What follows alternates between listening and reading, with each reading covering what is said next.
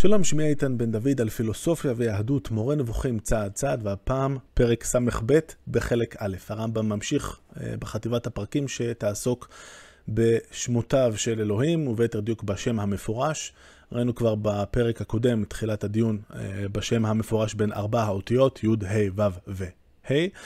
אה, והרמב"ם בפרק הזה ימשיך חוץ מהשם הזה, גם לעסוק באמירות של חז"ל, אודות השם המפורש בין 12 האותיות והשם המפורש בין 42 האותיות.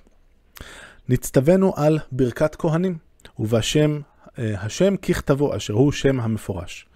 לא היה ידוע לכל אחד כיצד מבטאים אותו, באילו תנועות יש להגות כל אות מאותיותיו, האם יש להדגיש חלק מאותיותיו, אם יש בו אות דגושה. רק נזכיר למי שתוהה, כי כשאנחנו פותחים תנ"ך יש לנו אה, ניקוד, יש לנו שווה וחולם וקמץ. רק אה, נזכיר שכל הסיפור של הניקוד אה, זאת המצאה יחסית מאוחרת, ש... ש... שהיא חלק מנוסח המסורה, מה שנקרא, ועד היום כמובן כל מי שפתח ספר תורה בבית הכנסת יודע שאין שם ניקוד. החכמים היו מעבירים זאת זה לזה במסורת, דהיינו את אופן ההגייה, ולא היו מלמדים זאת לשום אדם, אלא לתלמיד הגון פעם אחת בשבוע. אה, השבוע כאן כמובן זה לא שבעה ימים, אלא פעם אחת בשבע שנים למעשה. אני מאמין שמה שאמרו, שם בין ארבע אותיות חכמים מוסרים אותו לבניהם ולתלמידיהם פעם אחת בשבוע, אין זה רק כיצד לבטא אותו, זאת אומרת, מה הניקוד הנכון, ואם יש דגש, אין דגש וכן הלאה, אלא גם לימוד העניין אשר למענו יוחד שם זה. זאת אומרת, גם המשמעות שלו. כי מבחינת הרמב"ם זה לא יכול להיות רק רצף אה, של אה, אותיות חסר משמעות, אלא יש פה גם משמעות כמו שנראה עוד רגע. אזי יהיה, בכ... אזי יהיה גם בכך סוד אלוהי. נזכיר שאצל הרמב"ם סוד אה, זה לא בדיוק הדבר הזה שלא לא מגלים וזהו, אלא סוד זה משהו שצריך הרבה הכנה והרבה העמקה כדי לרדת לשורש העניין. אה, שאול ליבוביץ' למשל נהג אה, להנגיד את זה אה, למה שקורה בקבלה, כשבקבלה אתה לומד את הסוד כשמישהו מחליט להגיד לך אותו, וזה לא משהו שאתה יכול להגיע אליו בחקירה ודרישה מדעית, מבחינת הרמב"ם זה לא בדיוק המצב.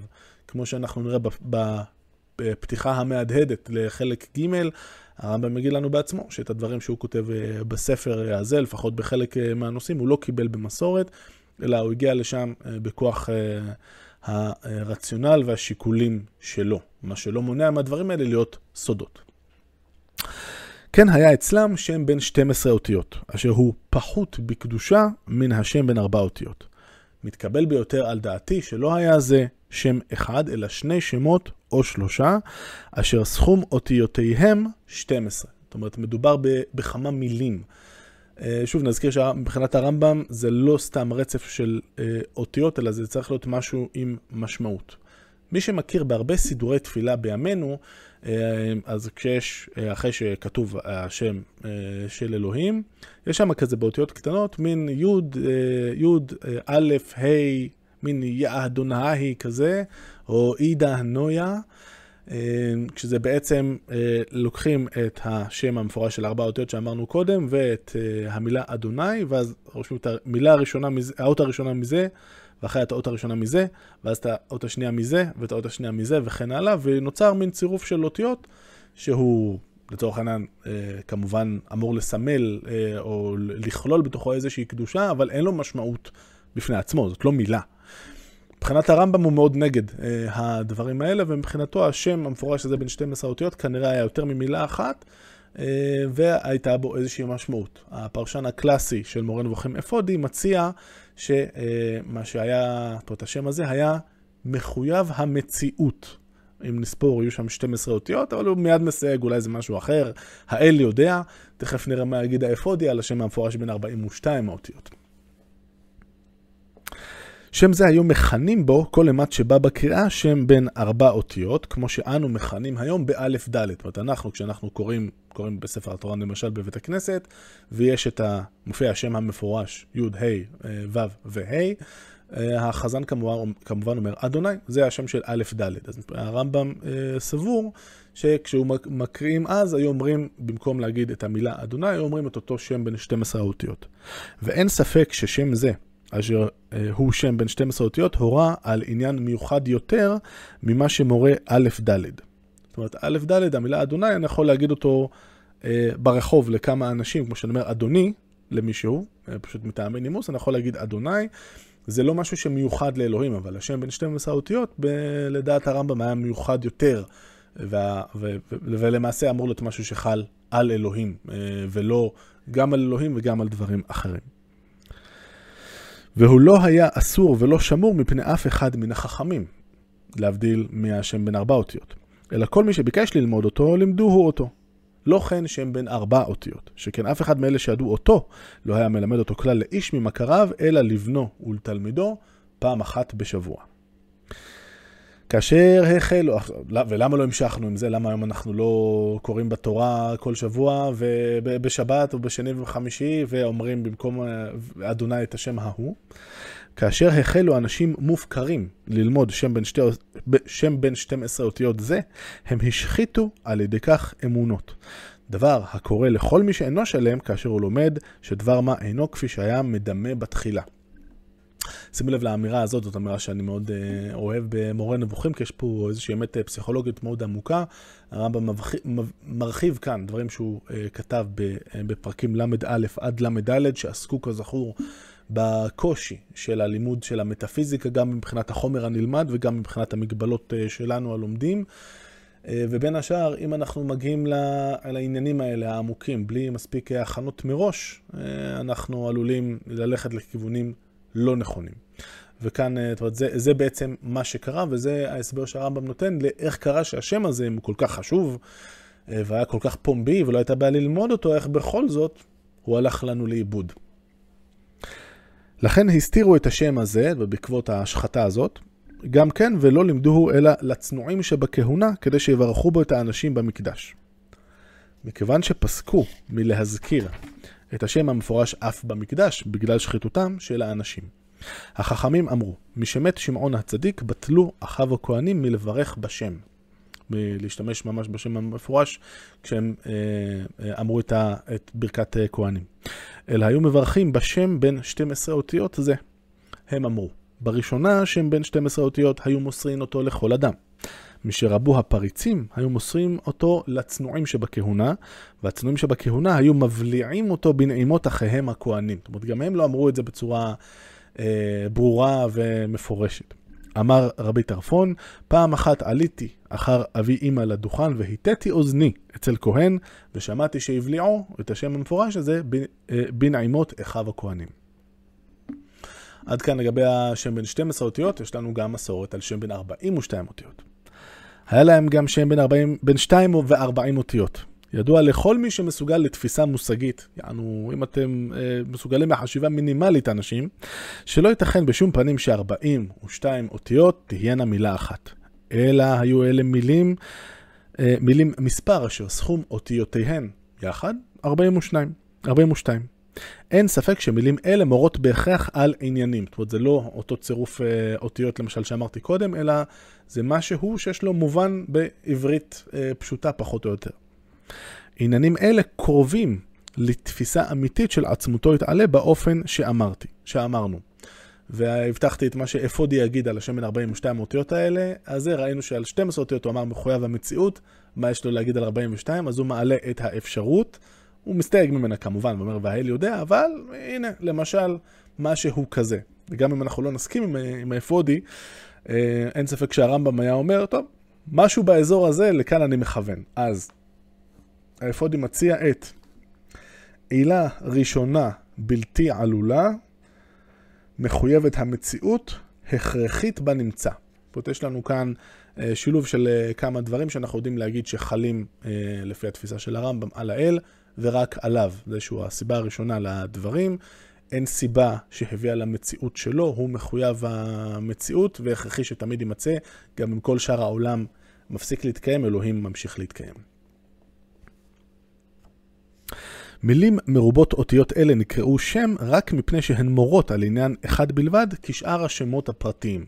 למשל, כמו שלי יש מספר תעודת זהות והוא רק שלי, אז השם הזה בין 42 האותיות המשמעות של המילים היא, כמו שלפי ההצעה של האפודי, משהו שבעצם מדבר או מציין רק את אלוהים ולא שום דבר אחר.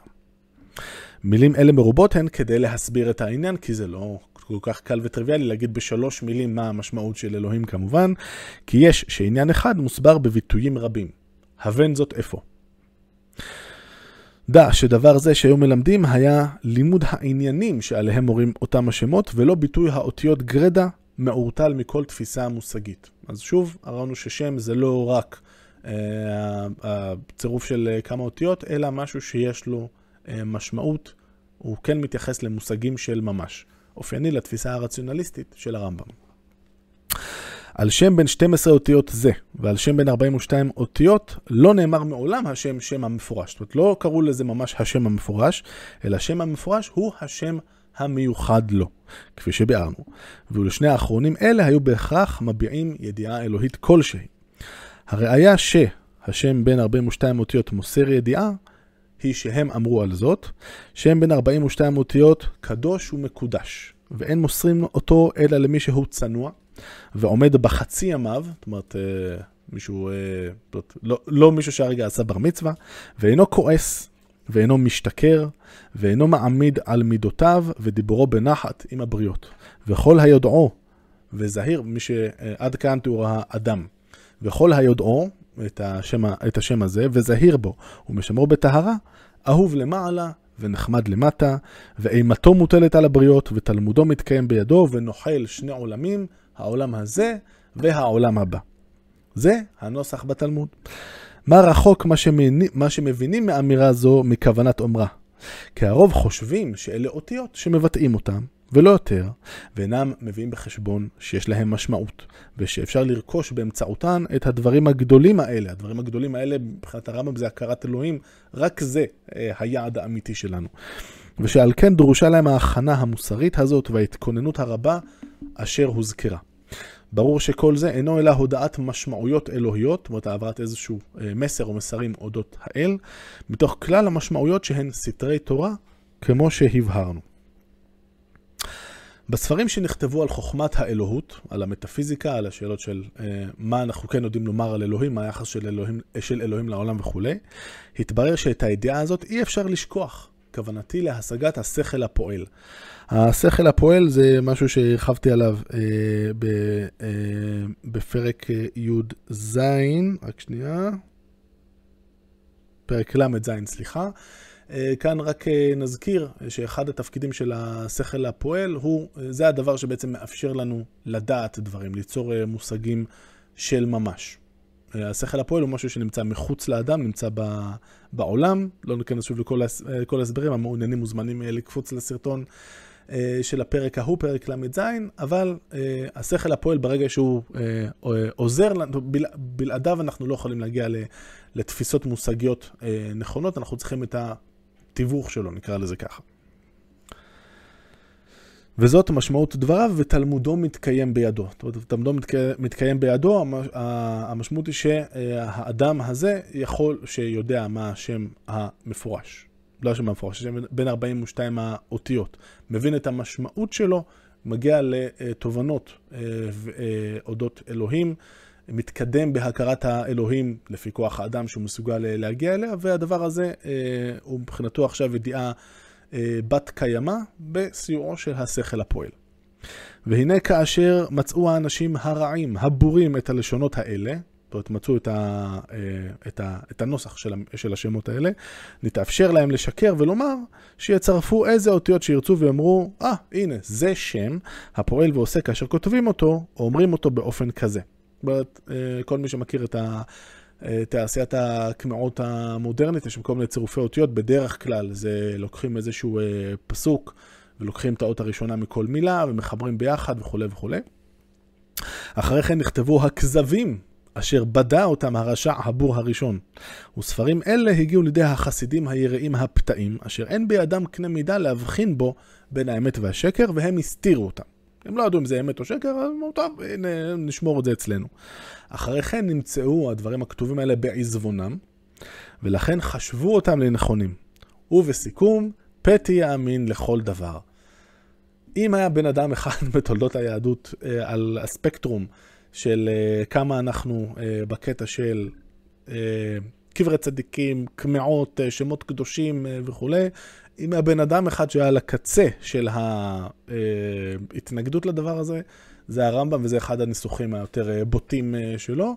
אבל שוב, יש פה, זאת אומרת, מן הסתם, גם אם אנחנו לא מסכימים אותו אולי לגמרי, אם יש אנשים כאלה בקהל, זה בסדר, אני עדיין אוהב אתכם, אבל אין ספק שמה שהוא מתאר זה, זה הסבר שהוא, אה, דברים כאלה מן הסתם קרו בהיסטוריה, את זה לפחות צריך לומר. יש פה שוב הבנה מאוד עמוקה של הרמב"ם על מה, מה מניע אנשים ומה גורם להם להאמין בדברים שהם, לפחות מבחינתו, אה, הרבה יותר גרועים מסתם להיות לא נכונים. חרגנו מנושאנו הנכבד ומעיוננו המדוקדק כדי לעיין בביטול הזיה, אשר שקריותה גדולה, אה, גלויה לכל מתחיל בעיון. אך לכך גרם ההכרח שבהזכרת השמות ומשמעותם, ומה שמפורסם אצל ההמון מענייניו. מעניינם. אחזור איפה לנושא שלי. אנחנו עכשיו מסיימים את הפרק. הערנו על כך שכל שם של האל נגזר, זאת אומרת הוא מעיד על אה, איזושהי איכות שלו, איזו שלמות שאנחנו מייחסים לו, כמו אה, אה, הרחמן, דיין האמת וכן הלאה. זולת שם המפורש. שם המפורש, ופה מדובר על השם אה, בין ארבע אותיות, זה שם שהוא לא נגזר, הוא לא מצביע על שום דבר אחר. ראוי שאדבר על שם זה וכאן אה, יש פה איזה משפט לא מובן, ראוי שאדבר על שם זה שהוא אהיה אשר אהיה. אז הזה הזה הוא קצת אה, מבלבל, רוב הפרשנים מבינים שעד עכשיו דיברנו על י', ה', ו' וה', ועכשיו צריך להתייחס גם לשם האחר, הוא לא השם המפורש אה, שלו, הוא, שעליו הוא דיבר במשפט הקודם, אלא מה משמעות המשפט אהיה אשר אהיה, אנחנו זוכרים שבהתגלות של אה, משה בסנה, הוא שואל את אלוהים, אה, אוקיי, ישאלו אותי מי שלח אותך, מה אני אגיד? אמ, בפרק הבא הרמב"ם יתייחס לנושא הזה. בינתיים רק אה, נגיד שיש פה תופעה לשונית מאוד מעניינת, האהיה אשר אהיה הזה, מה זה בדיוק אומר. אמ, וברבות השנים במחשבה היהודית היו המון ניסיונות אה, לפרש את זה בהרבה כיוונים אה, שונים, נראה מה יהיה לרמב"ם לומר על זה. אז ראוי שאדבר על שם זה שהוא אהיה אשר אהיה בפרק נפרד. מכיוון שיש בו מן העניין העדין שאנו עוסקים בו, דהיינו שלילת התארים. מבחינת הרמב"ם, האהיה אשר אהיה, זה משהו שמעיד אה, או משתלב היטב עם תפיסת שלילת התארים שלו. בפרק הבא נראה איך בדיוק זה עובד. עד כאן להפעם, להתראות.